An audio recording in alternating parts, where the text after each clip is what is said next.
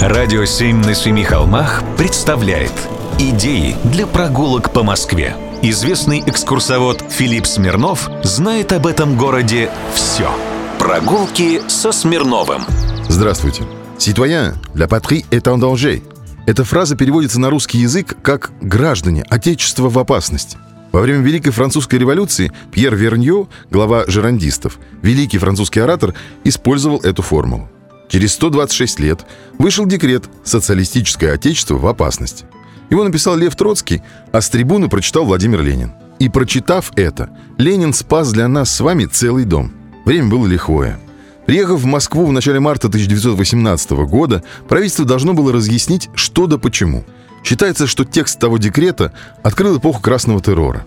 Прошло еще сто лет, и в нем многое перекликается с днем сегодняшним. В декрете требовалось от советов и революционных организаций защищать каждую позицию до последней капли крови, уничтожать продовольственные запасы, которые могли бы попасть в руки врага.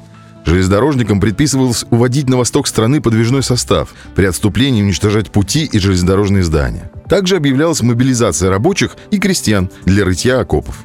Пунктом 7 декрета предписывалось закрывать издания, противодействующие делу революционной обороны и становящиеся на сторону немецкой буржуазии, а также стремящиеся использовать нашествие империалистических полчищ в целях свержения советской власти. Работоспособные редакторы и сотрудники этих изданий должны были быть мобилизованы для рытья окопов и других оборонительных работ. В общем, изоляция, принудительный труд и пустые полки бакалеи.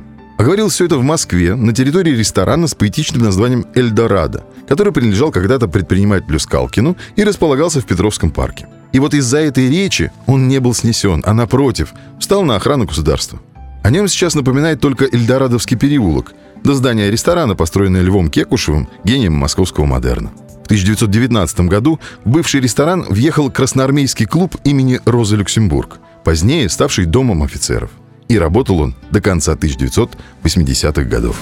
Прогулки со Смирновым. Читайте на сайте radio7.ru. Слушайте каждые пятницу, субботу и воскресенье в эфире «Радио 7» на Семи холмах.